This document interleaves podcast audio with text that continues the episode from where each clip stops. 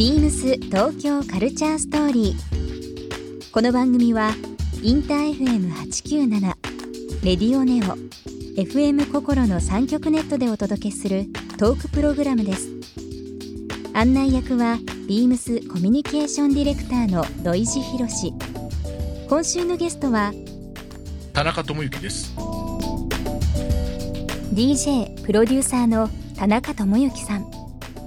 自身初となる本名名義でリリースした新曲や大好きな古着についてなどさまざまなお話を伺います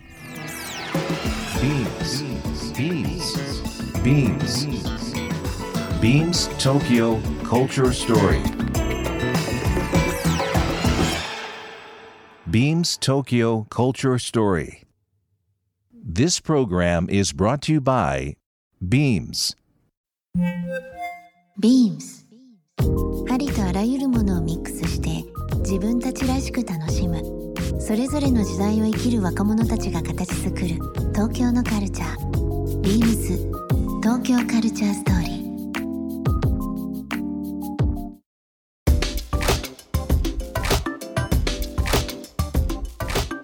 中さんの愛用の中で、えー、1950年代アメリカのミッドセンチュリーと言われているはい中で、大好きなんですそう言いながらヨーロッパって言ってましたけど出発はやっぱりアメリカなんまあですそうですよね、はい。はい。名作中の名作、えーイームズのラウンジチェアをですね、愛用されてるということも伺っておりますけども、えーリスナーの方も一度は聞かれたことあるんじゃないでしょうかね、うん。イームズ。えーまあ、椅子、えーいろんな部分で、まあ、椅子以外にも、えーいろんな映像もですねこう作られたりだとかっていう有名なはい。方ですけども、今はい。申し上げたラウンジチェア、えーはい。これも名名名品中の名名品ですけどもね。はい。オットマンいわゆるあ足を乗せるようなものはい。をつけた、えーセットを愛用されてるということですけども、はい。これはもう夢ですよね。そうですね。ラウンジチェアで昼寝をするっていう本を読むっていうね。そうですね。うん。ああのーなんだろう。僕やっぱり基本的にさっきの話じゃなく古いものが好きなので、ねえ。っと、ラウンジチェアももちろん1953年だか4年だかにね、あのーえっと、デザインされててそうですね。それ以降、えっとまあ、言うなれば今でも新品が生産されているというね、はい。でもちろん古いのはあの本当にワシントン条約であの、ね、取引ができなくなったブラジリアンローズウッドとかそういうのを使った、そうですはい。今ではもう輸入できないものを使って、えー作ってあったりとか、うん。中の、えっとクッションの部分がフェザーというか羽毛ですね。羽毛ですね。羽毛で。使われてるとか、うん。皮ものパリパリになっちゃって割れちゃってなかなか使えないんですけどね。うん。でやっぱりそういうのを僕はチョイスしがちだし、うん。ほとんどのものでやっぱ古いオリジナルが欲しいとか、ね。もうそれが今作っててリプロされたりとか、面々と作られてても、願わくば古いのが欲しいっていうのは思いがちなんですけど、うん。なぜかラウンジチェアをいよいよ僕はあのよ貯金をすることができて買おうと思った時に、はい。もちろんヴィンテージを買うこともできたんですね。え当然、ヴィンテージの方が多少値段は高いんえですけど、ね。うんでもね、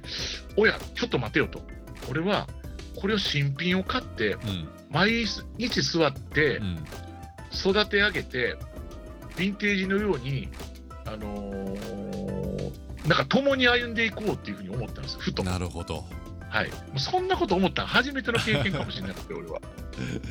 僕でも今のお話伺っててですね、うん。1990年代ぐらいに、まあはい。リーバイスのですね対戦モデルとか、まあ、ちょっとマニアックなはいはい話になりますけど、そういう、うん。えー60年代70年代に、まあ、あったものが非常に高高価でですね、えーうん。もう古着屋でも高かったのを覚えてますけど、はい。その時に先輩に言われたのが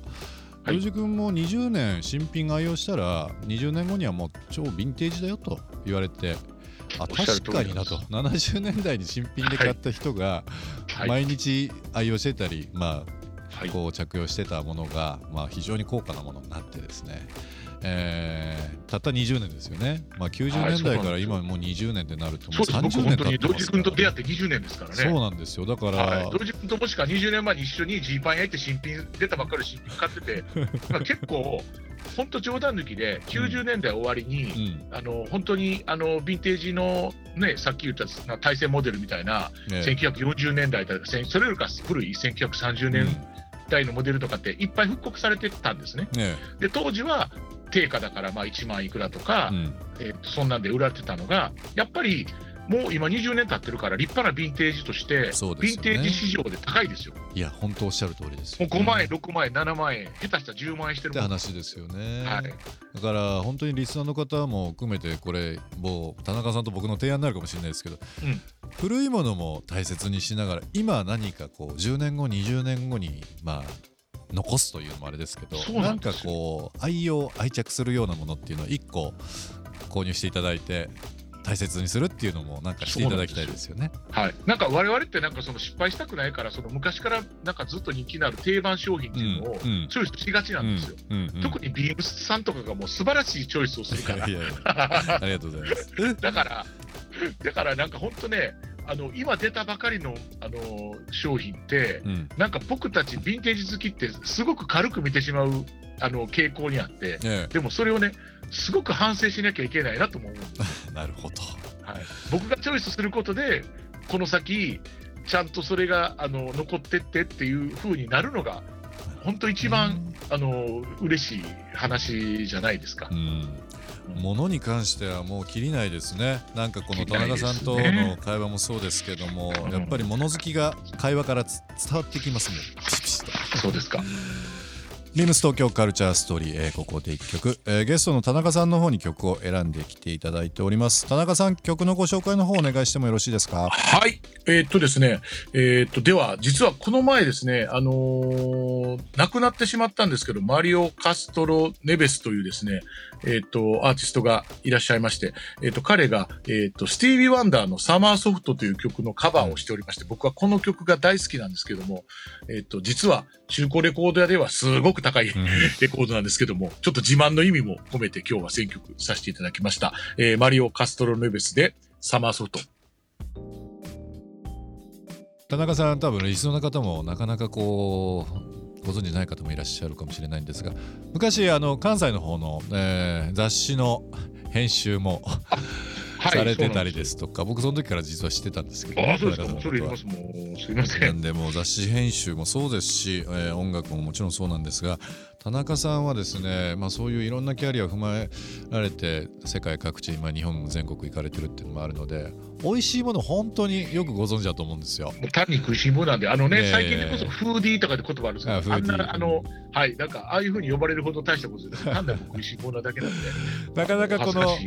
レストランが、あのーまあ、本稼働しない中で結構いろんなところが工夫されたりですとか、まあはい。えーお取り寄せされる方もですね個人で多いと思いますけども、うん。一つ全国いろんなお店ご存知だと思いますけど、うん。お取り寄せこれおすすめだよっていうのがそうですね。あの、本当に、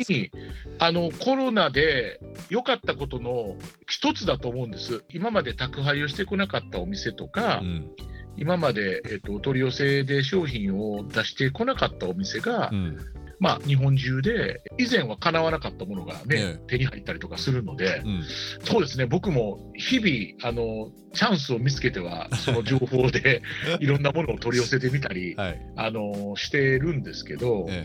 何紹介しようかな。あの、ちょうどその、僕コロナの、えっと、本当に騒動が、ええ。えっと、うわーってなる、一番直前なんですけど、あの、最後の DJ をやったのが、えええっと、鹿児島だったんですよ。鹿児島はいはい。その、坂の上ユニークっていう名前の、鹿児島のあの、ラーメン屋さんに、はい。鹿児島の鹿児島のラーメン屋さんに、はい。えええあの、僕、えネーミングがめちゃめちゃいいですね。そうなんですよ。で、なんとその時も、えっと、大規模なラーメンフェアをええ。鹿児島でやってた日だったんですね。その日がはい。で、はい。それも楽しみに僕は DJ で鹿児島に行ったんですけど、うん。多分、コロナでえ中止された大規模なイベントの第1号になったのが、多分、その鹿児島で行われる予定だったラーメンフェアだったんです。で、そこで僕は、その坂の上ユニークのラーメンを食べそびれ。うん、で、その気持ちをずっと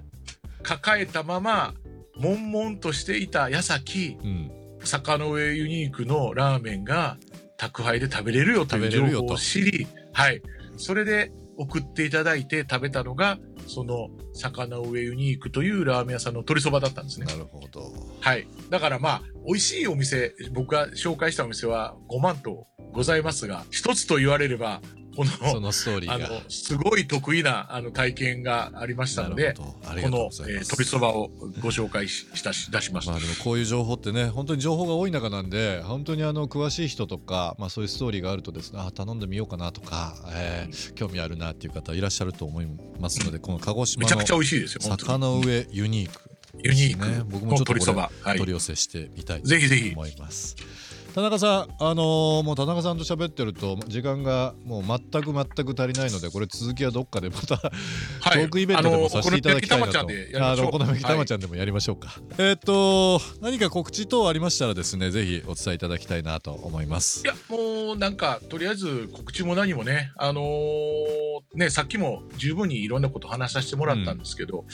DJ と言われる仕事であるとか、クラブと言われる仕事が、多分そのコロナの収束に向かっていく中で一番最後我々が復活するような、うん。あの順番になるかと思うんです。うん。だから、それまでなんかどうかどうか、あの、気長に我々のことをですね、見守っていただけたら、これ以上の、あの、嬉しいことはないなと思います。はい。ある程度こう収束してですね、えーうん戻るというかアップデートして生活が、えー進むという部分になるかもしれませんけども、そうですね一つのその号令としてその合図として、田中さんの DJ プレイがまた聞ければなとそうですねいうふうに思あったらってますので、はい。楽しみにしよろしてます。くお願いいたします。ビームス東京カルチャーストーリー、えー今週はですね、えー DJ プロデューサーの田中智之さんに、えーお電話で、えーお話しさせていただきました。田中さんどうも1週間ありがとうございました。どうもありがとうございました。ビームス東京カルチャーストーリー。ゲストにもプレゼントしました番組ステッカーをリスナー1名様にもプレゼント。ツイッターでインター FM897 のアカウントをフォロープレゼントツイートをリツイートするだけでご応募できます。また番組への感想は「ハッシュタグビームス897」ハッシュタグビームス東京カルチャーストーリーをつけてつぶやいてください。もう一度お聞きになりたい方はラジコラジオクラウドでチェックできます。ビームス東京カルチャーストーリー。来週もお楽しみに。ビームス。ビームス新宿の平井好美です。YouTube 公式チャンネル、ビームスブロードキャストの中で、スタッフの暮らしや趣味を紹介する、ビームスアットホームビデオにて、パパッとできるメイク、簡単に作れるデザート、私の就活歴を対談形式でご紹介するなど、盛りだくさんの内容を投稿しております。おうち時間を楽しんでいただけると思いますので、ぜひご覧ください。ビームス東京カルチャーストーリー Beams Tokyo Culture Story. This program was brought to you by Beams.